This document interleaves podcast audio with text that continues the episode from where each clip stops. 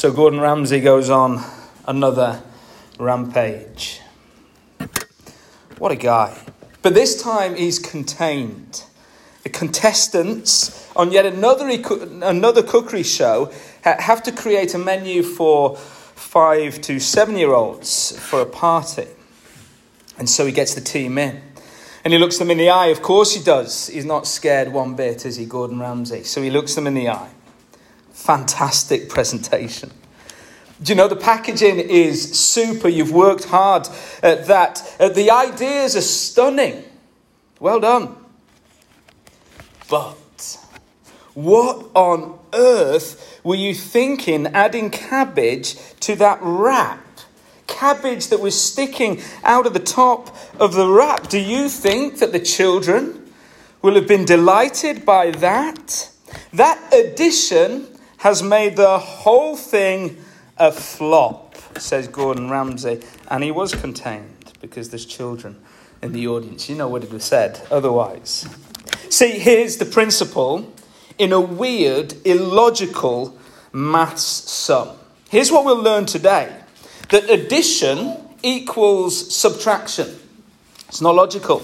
But Paul is saying here if you're going to add anything about identity, conformity, maturity, experiences, if those things are being sold as prerequisites to acceptance to God, if those additions are being added, then that equals subtraction. Addition equals subtraction.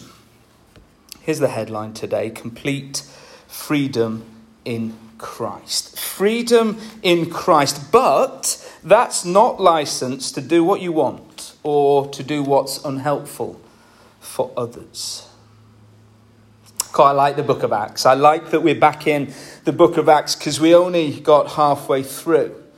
And you'll have seen, uh, if you've been following, exactly where we're at. You'll know the big themes of Acts, but if you don't, let me just fill you in very quickly. Salvation is coming. Do you remember Acts 1, verse 8, the memory verse? Uh, good old Katy Perry, if you didn't know it was Katy Perry, that was the memory verse from last week. Um, and where does the gospel go? Well, it starts in Jerusalem and it goes to Judea. And look, it goes to Samaria, and then it goes to the ends of the earth. The salvation of God is coming.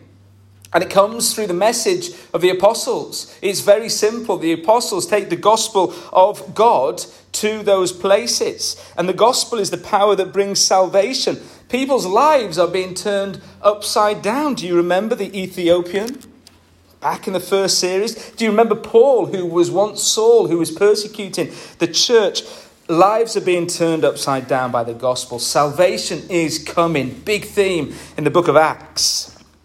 Second big theme the church is growing. There are markers throughout Acts. It's dynamic, it's action packed. There's growth. In Acts 2, verse 41, 3,000 people were added. In Acts 4, verse 4, 5,000 people were added. Acts 9, verse 31 says this Then the church throughout Judea, Galilee, and Samaria enjoyed a time of peace and was strengthened, living in the fear of the Lord and encouraged by the Holy Spirit. It increased in numbers. The church is growing.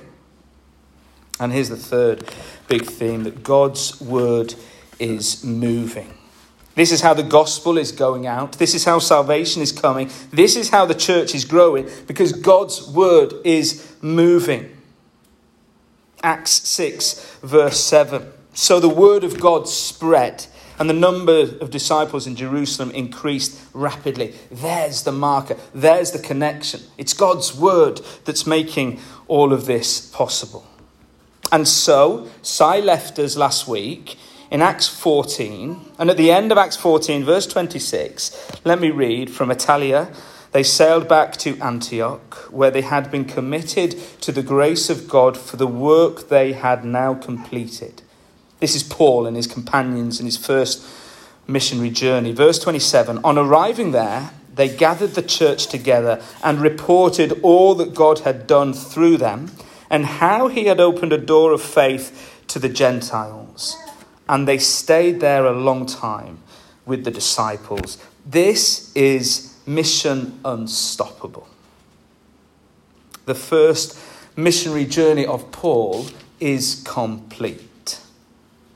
And we see the unstoppable gospel moving forward. It's unstoppable. But, do you know when the gospel is taught faithfully, when there's a gospel presence in the community, do you know what will happen?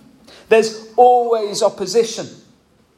There's always things that come up against the gospel.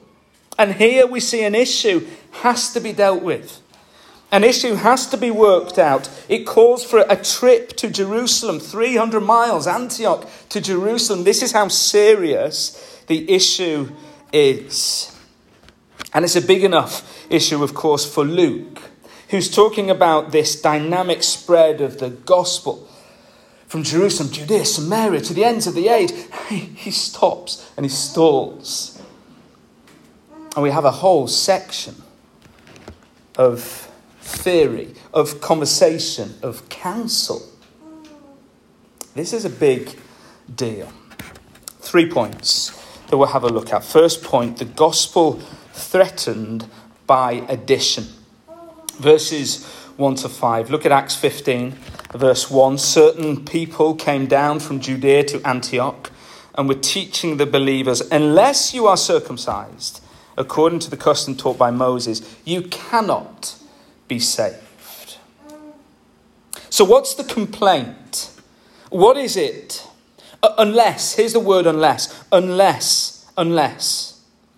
So, unless this happens, uh, unless the ceremonial law of Moses through circumcision has been followed, unless these outsiders to the gospel do something, unless this happens, then salvation does not come, is what the threat is.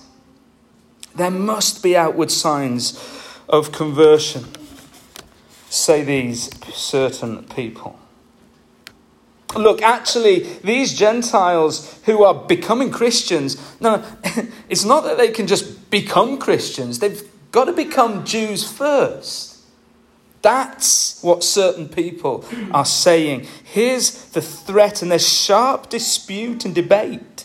It's a big issue. Paul and Barnabas are appointed to head to Jerusalem to see the apostles and elders at the council. Picture what you want perhaps a boardroom with a long table Perhaps a, a, school hall, a little bit like this, with chairs set out accordingly. Perhaps like the Council of Elrond in Lord of the Rings, a circular formation of chairs. Picture what you want is a gathering of all those important people, elders and apostles back in Jerusalem.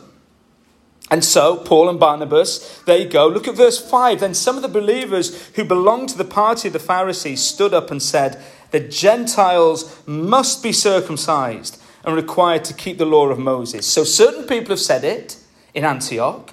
Paul and Barnabas go to Jerusalem, and here they're met at the council. Some people, those who belong to the party of the Pharisees, they stand up and say the same thing. Look, the gospel can't just go to the Gentiles and the Gentiles go, just accept it and become Christians. no, that's far too easy. They must See that word must. They have to be circumcised and required to keep the law of Moses. So, in other words, Moses must top up what Jesus has started. It is the gospel going to the world eh, so it's not that, the, that those from the group of the Pharisees or, or those are the Christians, it's not that they don't believe or trust in Jesus. They do, but Moses must top up what Jesus has started. We know that circumcision was a badge of acceptance. If you don't know what circumcision is, it's worth looking up on Google. I'm not going into any depth here. But it is worth looking up because it's a, a mark it's a mark of acceptance. And it's a mark of security. And it's a mark of identity as God's chosen people. And it marked out a man also for, for sincerity and, and therefore maturity and growth. He's serious as a Jew, as one of God's people. But you see, the Gentiles have none of these. In fact, they're involved in pagan living, in ultimate immorality and idolatry is, is just part of their livelihood. See, the gospel has come to these people steeped in pagan practice. And these Jewish Christians are saying, surely they need more than a message. And don't we understand the Pharisees' thrust here? Don't you sometimes feel yourself doing it? I'm not on the same issue, of course, but thinking, is this all? Like, is, is this all I have to do? I just have to trust in Jesus for forgiveness of sins to be accepted? Isn't there more than this? Isn't there stuff that I have to do in order to earn God's favour? And it's not that that's not well meaning. It, it, it is well meaning. You, you want to try and understand if you're missing out or if you've really got it right. Is it that simple? Is it as simple as Jesus loves me, this I know? For the Bible tells me so. Is that it? Isn't it more sophisticated? Well, it's the issue that's always accompanied the gospel through the ages of time. No, say the history books. Do you know what you've got to do to really be saved? You must be involved in a good local church. To really be saved, you must be involved in a good local church. Do you know to really be saved, you, you must be confirmed, or, or you must get baptized, or, or in some circles, no, no, you, you must become a vegetarian, really, to be saved. Do you know you must have those kind of spiritual experience to be really saved? To make sure that, that you are actually one of God's children. I remember growing up in the 90s, not that long ago, according to me. The Toronto blessing was a big thing. Ever heard of that? It was an experience that you needed, that marked you out, kind of a charismatic experience, and mainly speaking in tongues. You, you needed to speak in tongues in order to be a Christian, in order to qualify as one of God's children. And it was often well meaning, but it was adding to the gospel. It was limiting the freedom that the gospel brings. So I wonder if you know this, dear Christian, today. And if you're not a Christian, I wonder if I wonder if you grasp this today. It's not what you do that makes you a Christian. I know you know that if you've been a Christian many years. If you haven't had a quiet time in weeks, do you know you're not disqualified from God's love? You get that, don't you? Know, if you're a little too nervous to get baptized, think, oh, I really should do it. Do you know that doesn't disqualify you from being a Christian? Do you, do you know that? You get that? Do you know if today you don't feel spiritual at all? Perhaps you haven't done for weeks or even months or even years. Do you know that that does not disqualify you from being a Christian today? Do, do you get that? Please get that. It's not on the basis of what you do or what you've done or what you haven't done, on how you're feeling it's on the basis of the gospel and the gospel alone, and you saying, I trust my, the forgiveness of sins, the forgiveness of my sins, I trust. Look, there it is. The gospel is threatened by addition. But here's the answer we see where the council get to this the gospel alone, not alongside. It's the gospel alone, not alongside. Salvation is Jesus alone. It's grace alone by faith alone. It's all God's work, not yours through the law, through the action of circumcision. Peter gets up and he addresses them. Look, let's read uh, a little bit from verse 7 through to 11. Here's what Peter says in response to those Christians from uh, the Pharisaical group. He says, Brothers, you know that some time ago God made a choice among you, that the Gentiles might hear from my lips the message of the gospel and believe. God, who knows the heart, showed that he accepted them by giving the Holy Spirit to them, just as he did to us. He did not discriminate between us and them, for he purified their hearts by faith. Now then, why do you try to test God by putting on the necks of the Gentiles a yoke that neither we nor our ancestors have been able to bear? No, we believe it is through the grace of our Lord Jesus that we are saved, just as they are. You see, now God accepts the Gentiles, He welcomes them into His family. It's by God's word, it's not by circumcision. He gives them the Holy Spirit, He purifies their hearts and gives them a new master. Like He does for every believer, He must do that for the Jew and for the Gentile. You can't get closer to God than having God in you. Do you see? The Holy Spirit has purified the heart. He now lives within the believer. You can't be closer to God from following a ritual. Did they have to keep heavy regulations? No. Look at verse 10. We, we, we saw that the law is a heavy burden. Doesn't, doesn't mean that the, the law is not good in and of itself. But when it comes to salvation, it's a yoke. No one can bear it. Of course, you can't get to God through following the law. No one, no one can. Stop adding to the gospel. Don't do it. It's an emphatic no. Do you see that? No. Nothing but the gospel of grace saves us. No rules, no rituals, no experiences, no obs- observation. And I have to ask, I must ask, where do you slip over into thinking the gospel needs your additions to be saved or to remain saved? Where do you go in your mind? What is this look like for you? And are we in danger of putting up barriers for our friends who don't know Jesus? The gospel is a wonderful gift, wonderful gift of grace. Let me illustrate. I think our most recent members at Town Church are uh, the, the Davies, but I can't see them. Are they both out? Rachel and Johnny, they're both out. So I'm going to pick Pete Cockram. You can do this. Pete Cockram's, uh, he's a faithful member uh, of Town Church. But imagine if you were Johnny Davis uh, and you just come to Town Church uh, as a member. And I wanted to give you a gift. Uh, so here it is. Here's a gift. Unwrap it, Pete. Thank you very much. It's yours. Yours. Yeah, do. Please do. Please do. It's yours.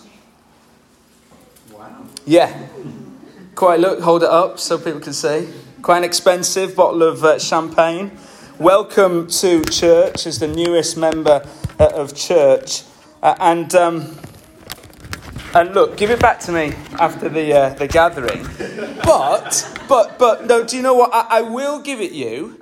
I will give it to you as long as you sign up for the creche rota. All right? the, the rota, the killer rota of all rotas, right? The crash rota. Everyone moans about the no, no, no one moans, but everyone's like, oh, it's my night, it's my uh, week for crash. Pete, you can have that bottle. Uh, give it to me after, but I'll come round to your house. Um, I will uh, afterwards, as long as you sign up to the crash rota. See, at moment, the moment, the moment I make a condition around the gift, the moment I do that, it's no longer a gift. You see, it makes the gift an achievement. And that's so dangerous when it comes to the gospel. Look, if you ever hear the elders, anyone that teaches God's word up here at the front, ever putting a condition on the gospel, Uh, on your relationship between you and God, if there's ever a condition on that for what you have to do, or what you have to become or what you have to behave like in order to be accepted by God, then we are in danger of adding to the gospel. Do you see that?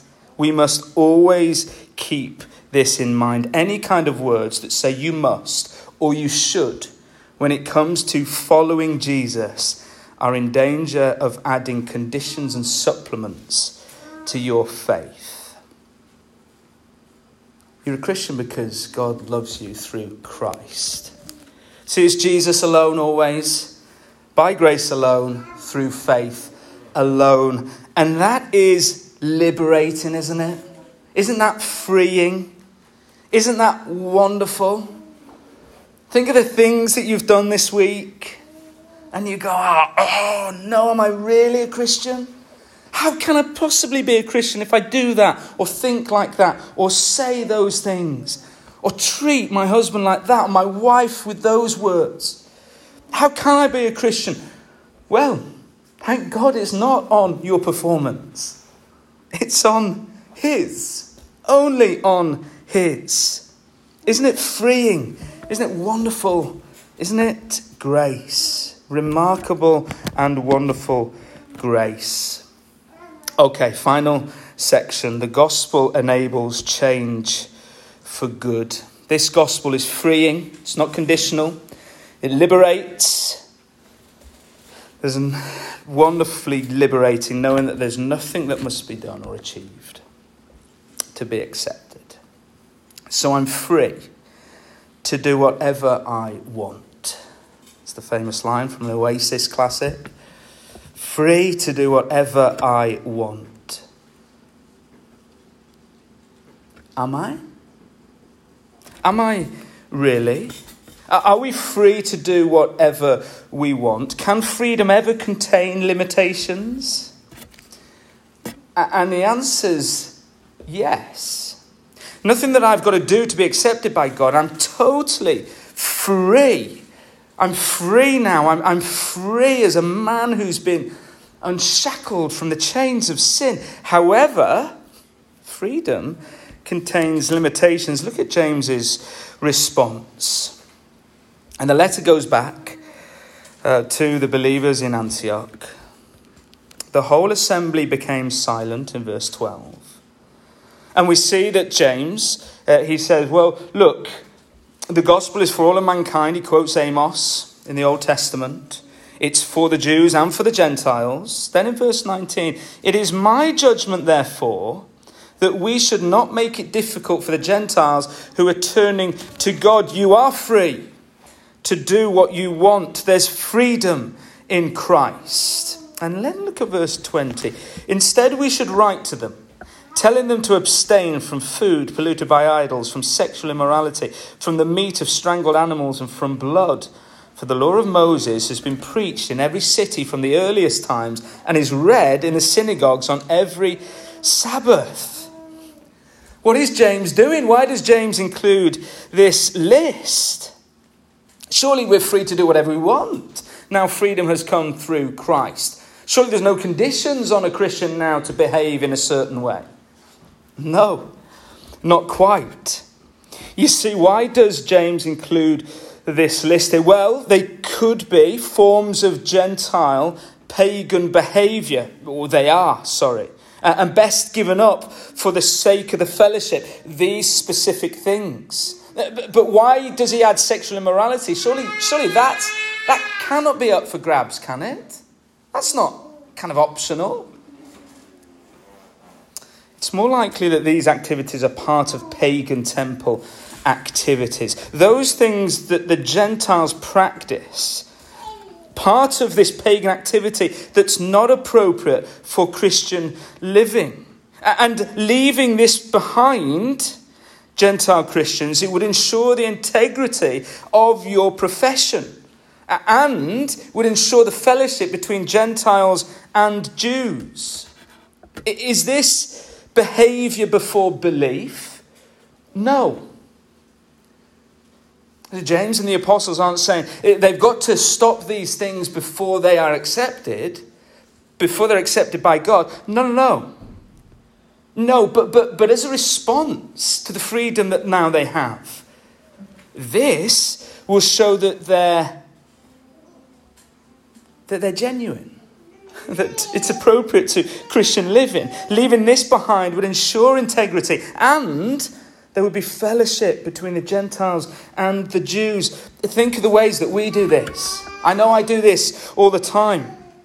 I, put behavior before belief. So I think about this with my friends that don't know Jesus. And I think, oh, they've got to, they've really got to sort their sexual life out before they believe in Jesus. They've really got to sort out those relationships. they've got to sort their finances out before they believe in Jesus. Or they've, they've got to show some kind of commitment before they become Christians. And you see, the apostles are not saying that. It's not behavior before belief. No, it's belief, and then look what suitable behavior looks like.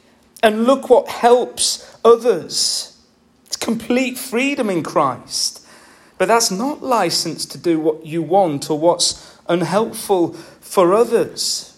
And then look at the end of our chapter, well, the, the beginning of 16, the end of our passage this afternoon. Paul says, Do you know what? I'm going to limit my freedom. I, I, in a sense, I'm going to limit the freedom of Timothy for the sake of others. Look, let's read quickly, make a couple of comments, and then wrap up. 16, verse 1 Paul came to Derbe, then to Lystra. There's, there's been a, a bit of an upheaval. We read that at the end of uh, Acts 15. And so Paul. Uh, he goes with Silas, off he goes. Paul came to Derbe and then to Lystra, where a disciple named Timothy lived, whose mother was Jewish and a believer, but whose father was a Greek. And the believers at Lystra and Iconium spoke well of him. Paul wanted to take him along on the journey, so he circumcised him because of the Jews who lived in that area, for they all knew that his father was a Greek. And as they travelled from town to town, they delivered the decisions reached by the apostles and elders in Jerusalem for the people to obey. Paul has Timothy circumcised. Why? Must Timothy be circumcised to be accepted by God? Isn't this the issue that's just come up? The Gentile Christians, they need to be circumcised to be accepted by God. What is Paul doing? Has he fallen into the same trap? No, he hasn't. He's totally consistent. But, but he gets Timothy circumcised because it might help the advancement of the gospel. It might really help. John Stott says this there is deep consistency in Paul's thought and action. Once the principle has been established that circumcision was not necessary for salvation, he was ready to take concessions in policy. That was unnecessary for acceptance. What was unnecessary for acceptance with God was advisable for acceptance by some human beings. So think of that for us. What things could we change to help the advancement of the gospel? We know that we don't have to do things in order to be accepted by God to be a Christian, but it's worth thinking about views of correctness or, or uncertain doctrines that we're, we're so sold on. What if our view on those things that we're so certain we're right on, what if they caused a bit of disunity within the church? Would we give up that? That view or hold so tightly to it for the advancement of the gospel? What about the way that I behave, perhaps even around alcohol? What if that caused a younger Christian to fall? Is there a limit on how many pints I have as a Christian to be a Christian? No, of course there's not. But what's going to be helpful for those around me for the advancement of the cause of the gospel? See, the Holy Spirit lives within you. I don't need to do anything, I don't need anything extra. But the gospel enables me to think differently, to act differently. It enables me to sacrifice and serve others, and in so doing, advance the gospel. Complete freedom in Christ, but it's not license to do what you want to what's unhelpful for others. Verse 5 the churches were strengthened in the faith and grew daily in numbers. I hope as a church we start grappling with these things. You're a Christian on the basis of what you trust in. But what can you leave behind? But what can you adopt or think through or, or, or act differently within for the advancement of the gospel? What must you sacrifice, even, so that others around you, even at town church, might see and learn and grow in their maturity in Christ because of your actions? Not because you have to to be accepted, but because the advancement of the gospel, the gospel going out to those who don't believe, and the maturity of the believers in town church is really key and crucial to us here. What might that look like for you? We're going to ask a couple of those questions in a moment, but we're going to sing first. So let's